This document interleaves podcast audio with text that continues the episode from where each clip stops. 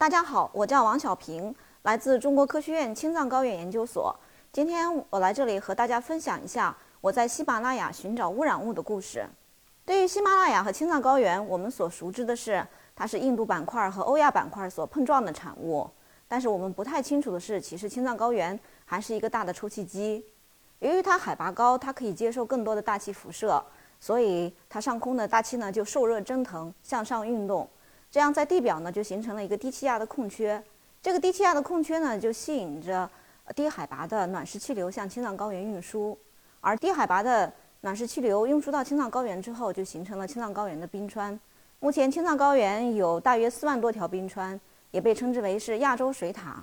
不但是发育我们中华文明的母亲河长江、黄河是起源于青藏高原，而且很多跨境的水系，比方说喜马拉雅的雅鲁藏布江和恒河。流域以及呃澜沧江和嗯湄公河流域也都是发源于青藏高原。这样的话，青藏高原其实是我们亚洲几十亿人民的一个水源地。我们对于青藏高原有很大的好奇心，我们好奇它有多高、有多大、有怎样的奥秘。左边这个图呢，其实就是攀登者的一个剧照。那么这个故事的原型来自于1975年珠峰的测高。呃，事实上，目前珠峰测高已经进行了两次。一九七五年和二零零五年，我非常有幸，我参加了二零零五年的中国第四次珠峰地区的综合考察。我负责的是大气环境方面的工作，而我的一些其他同事主要负责的是登顶和测高。那么现在是两二零二零年，珠峰正在进行第三次测高。我们对于珠峰的高度有没有变化十分的好奇，也要进行相应的研究。无论是人类对于高山的征服，以及还是人类对于未知的探秘，以及人类对于水源地的保护。目前在珠峰、在喜马拉雅、在青藏高原，我们可以看到很多的垃圾，这是我们可以看到的一些污染。但事实上还有很多我们看不见的污染所存在。这就是我今天所分享的故事。早在上个世纪的六十年代，啊，科学家就在南极的企鹅体内发现了大量的 DDT，随后呢，又在北极的北极熊体内也发现了大量的 DDT。科学家就觉得非常的奇怪，南极和北极应该是是世界上最后的一方净土，应该是非常的洁净，为什么在他们那个区域里面，高等生物体内还会有这么高含量的污染物呢？随后，科学家发现这类污染物被称之为持久性有机污染物，它具有长距离大气传输的特点，它可以受热挥发进入大气，在大气中呢进行传输。呃，然后冷的时候呢，它又可以沉降到地表，这样它在大气里就进行了一个跳跃。随后当温度合适的时候，它可以再次挥发进入大气，然后再进行一个长距离迁移，然后再次沉降。这样的话，它在地表的这个运动呢，就像一个蚂蚱一样在不断的跳。而这种跳的过程，其实就相当于让它从热的地方向冷的地方迁移。那么地球上哪里冷呢？自然就是南北极，而且。随着降雪的过程，降雪我们知道它有六个瓣儿，它是一个多孔状的结构。在它降雪沉降到地表的过程中呢，就可以捕获这些大气中的污染物，最后让它从大气沉降到南北两极。这也就是为什么南北极会发现污染物的原因。青藏高原也叫做第三极，它和南北极一样，也是非常的冷，也有很多的降雪，而且它还是一个大的抽气机，它还不断的抽抽吸着南亚次大陆的这些暖湿气流。那么大气环流给青藏高原带来了什么呢？我们的研究就是要到风来的地方去。呃，我在第三集建立了大气持久性有机污染物的观测网络。这个网络目前包括青藏高原、尼泊尔、巴基斯坦，覆盖了大概有三百万平方公里，而且还有五条跨境带断面，从南亚国家一直做到青藏高原，海拔跨度超过了五千米。那我们怎么做观测的呢？这是我们所依赖的一个观测装置。那它的外壳就是这样的一个铁皮状，它们里面呢有一个呃蓝颜色的柱芯儿，通过这个柱芯儿就可以吸附大气中的污染物。我们三百万平方公里的观测网络呢，也不是一一蹴而就的，事实上我们积累了好十几年，呃，每年呢我们都把这个网络往前拓展五六观测点，这样积累了十几年，一直在不断做这个工作，才形成了三百万平方公里这样一个观测网络的这样的一个状况。而我的同事呢，一直看着我。十几年就默默不不断的一直在做这个工作，就跟我开玩笑，哎，你的采样装置也挺简陋的，一看你就没有什么钱。然后我自己呢也是和他也开玩笑说，我就打算用这个铁桶子打江山了。啊，的确是最开始工作的时候都没有什么经费，然后我们甚至于都不可能负担得起租车的这样的一些费用，然后我们就采取了一步一挪的方式，呃，坐着公交车带着我们的采样器，一个线一个线的去布点。有的时候采样器呢也会放在当地老乡的院子里或者是房顶上，我们会留给老乡两百块钱做看护费。有的老乡呢也不要我的钱，就说你肯定是想做点事情。否则的话，你不可能大老远跑到我家里来，这样也给我们节约了一些经费。最开始几年是我自己在跑，随后我就招了一些研究生，我和研究生呢就进行了分工，一张地图分成两半儿，我跑北边，他跑南边，这样我们就慢慢的形成了三百万平方公里的这样一个观测网络。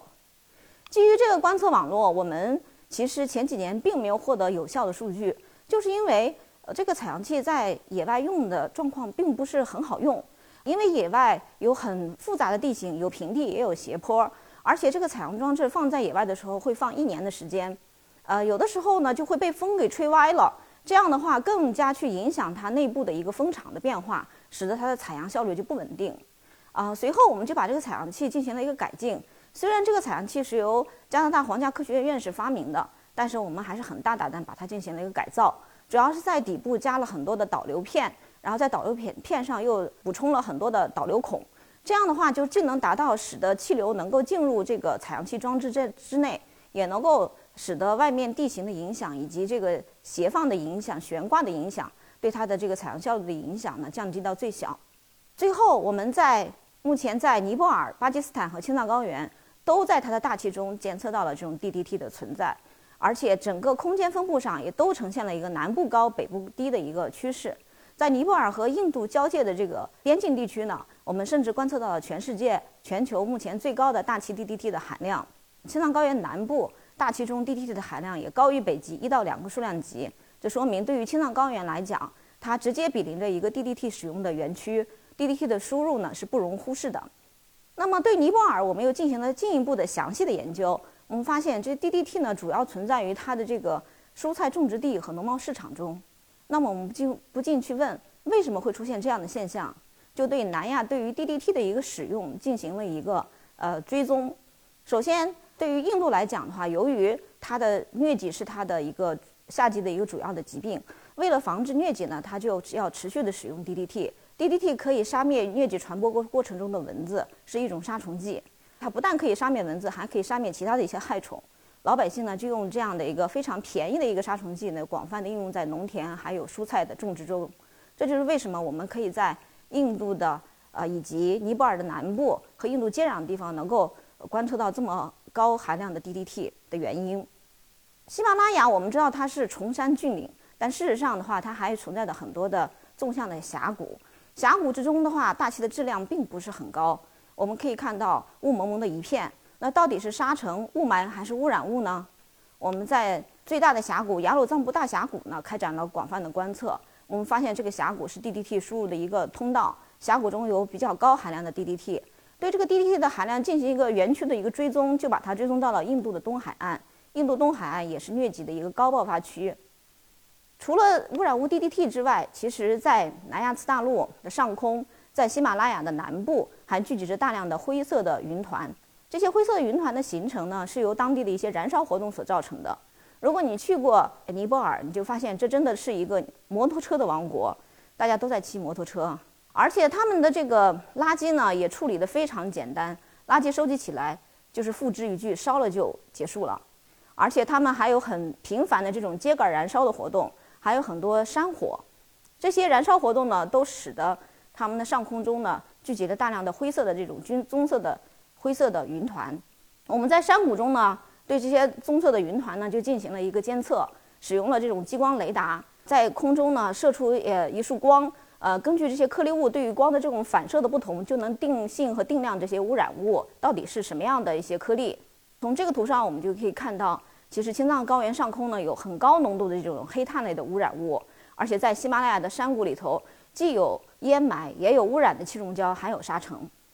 然后我们通过一些模式的计算，我们就发现，在青藏高原、喜马拉雅的南部，受这种风的驱动作用，风呢能把这些污染物顺着峡谷呢传输到青藏高原。右图这个模式的模拟呢，就非常的直观，就看到这些污染物首先在南部呢聚集，然后发生抬升，最后顺着峡谷传输到青藏高原的内陆。那么传输到青藏高原这些污染物，无论是 DDT 也好，还是传燃烧类的这些颗粒物也好，它能够被降雪捕获，沉积到冰川里吗？上图是我们在珠峰的一个冰塔林。呃，其实如果沉积在青藏高原的冰雪不融化的话，每年的冰雪沉积下来，就像树木年轮一样，会形成一层一层的冰川档案。通过研究冰川档案，钻取冰芯，就可以恢复大气过去的历史。那么我们要钻取冰芯，首先要寻找一个钻取冰芯的合适的地点。山坡呢，肯定是不适合钻孔的。我们一般选用这种碗状的这种垭口，这个垭口就像一个碗一样，那么降雪流沉积下来就。一直就保存保存，就形成了一个历年的积雪的一个档案库。然后我们首先呢，要形成一个基础的营地，把用汽车把我们的物资运上去，这包括我们的一些器材设备，还有我们的个人的一些生活用品。之后的话，我们就要雇佣牦牛，把这些器材和生活用品运到高海拔的营地中。然后，如果牦牛不便行动的情况下，我们自己还肩扛手提，把这些呃器材都运上去。这是我们在高海拔的营地。左图呢是我们高海拔营地的一个大概的一个情况，包括我们就是非常有特色的这种军绿色的军用帐篷，呃，然后我们女同志基本上是睡在外面的这些小帐篷里头，而这个军用帐篷里头就是主要是男同志的一些工作场所，还有我们住宿场所。有男同志呢，有的时候会顺着这个绿色的这个帐篷呢睡一圈儿，也有的时候呢会选择一个角落，大家都聚集在一起，然后留出更大的空地来进行一些其他的工作。呃，右面这个图呢，是我在珠峰六千三百五十米的一个呃一个拍摄的一个照片。我就睡在旁边的一个小帐篷里头。其实从这个小帐篷到我拍摄照片的地点只有两三米远，但是就这样走过来会非常非常的费力，因为那个时候海拔六千三百五十米，我氧气含量只有百分之十、百分之十五，我的基础心跳是一百五十到一百六十次，所以走两步就会非常非常的喘。但是这张照片中呢，我还是绽放出了呃非常灿烂的笑容，嗯，但是其实我的眼泪呢是在哗啦哗啦的流，当时的这个心情就是非常非常的激动，并不是说觉得有多么的辛苦多么的难，而是觉得我眼前是冰川，身后是冰川，左边是国旗，右边是我们中国科学科学院的院旗，还是非常非常的激动。我刚刚提到了，我是参加了零五年的珠峰科考，但那个时候其实是我刚刚参加工作的第一年。就是学习了二十多年，呃，学习了很多书本上的知识道理。其实到工作中到底要用哪一条，其实我自己也非常的迷茫。但是我就非常感谢，感谢珠峰给了我这样一个呃实战的场所。呃，我首先得到的一条实战经验就是“不弃跬步，无以至千里”。虽然珠峰很高，爬珠峰也很难，但是你只要选对了方向，只要一步一步的走，朝着方向去努力去坚持，那么你总会到达那个高度。所以我就把这种踏实前进呢，作为我后期工作的一个呃一个信条，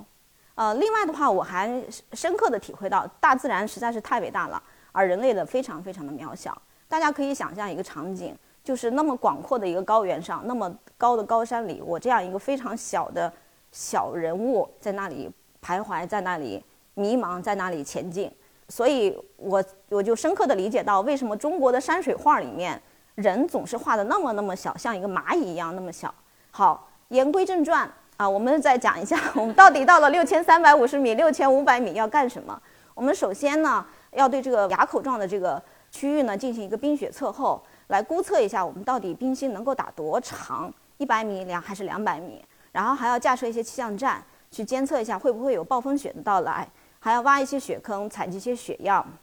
这是我们钻取冰芯的过程。钻取出来的冰芯并不是像大家想象的，是一个完整的一百米、五十米、十米这么长，而是一节一节的，每一节大概也就是七八十厘米这么长。然后这个冰芯呢，会一节一节拼起来，在这个绿色的军运帐篷里头，我们要对冰芯进行一个简单的一个描述记录。然后我们把冰芯装在塑料袋里头，然后记录起冰芯的头和尾。冰芯的头尾必须是相连的，这样的话才能体现出一个完整的一个时间记录。我们要呃监测里面的呃元素、黑碳、有机物、细菌等等多种指标。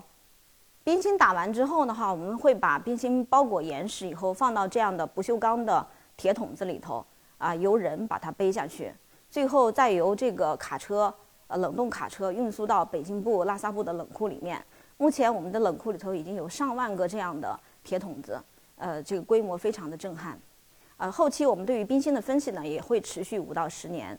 大家一定会奇怪，怎么去完成冰芯的定年呢？呃，所谓的冰芯定年，就是要确定一下那一层的雪到底是哪一年的。其中有一种方法，就是根据冰芯记录的这种核爆事件来进行定年。那么这根冰芯里头就记录了，呃，全球热核实验所发生的一九六三年的一个信号。以及一九八六年切尔诺贝利核泄漏的一个信号，呃，那么我们就可以把这个年层位上的积雪呢，就定义为一九八六年和一九六三年，啊，其他层位就根据同位素的这个周期信号来进行呃判定，这样冰芯到底呃雪是一个层位上的雪定义为哪一年就确定了。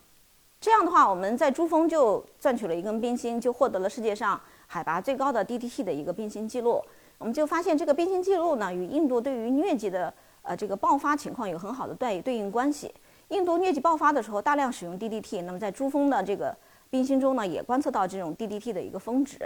而在九十年代后期之后，全世界很多国家意识到 DDT 的危害之后，就已经禁用 DDT 了。但是印度持续的使用 DDT，那么在珠峰的冰芯中也监测到这种持续使用的信号。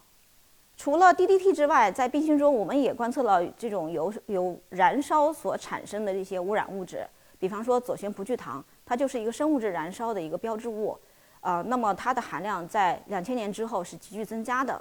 那么这根冰芯呢是采自藏色港日冰川，海拔是六千零七十米，呃，这根冰芯的特殊之处就是它是用我们自主研发的钻取设备钻取的，全长是两二百零八米。是目前我们用自主设备钻取的最长的一支冰芯。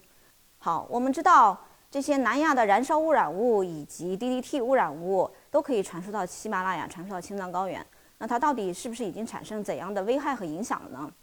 有个 DDT 污染物呢，具有生物负极的作用。虽然在水体里面它可能含量非常低，但它可以通过大鱼和小鱼以及鱼只有吃掉大鱼这样的一个食物链发生一个生物的负极，最后富集在这个高等的鱼的。以及高等的这个呃鸟的这个体内，那么目前呃美国的国鸟白头海雕濒临灭绝，就是由于它富集了 DDT 之后这个鸟的这个蛋壳呢会变得比较薄比较脆，这样的话就影响白头海小海雕的这个孵化过程，很多小海雕呢就没法孵化，没法长长成，所以它就濒临灭绝了。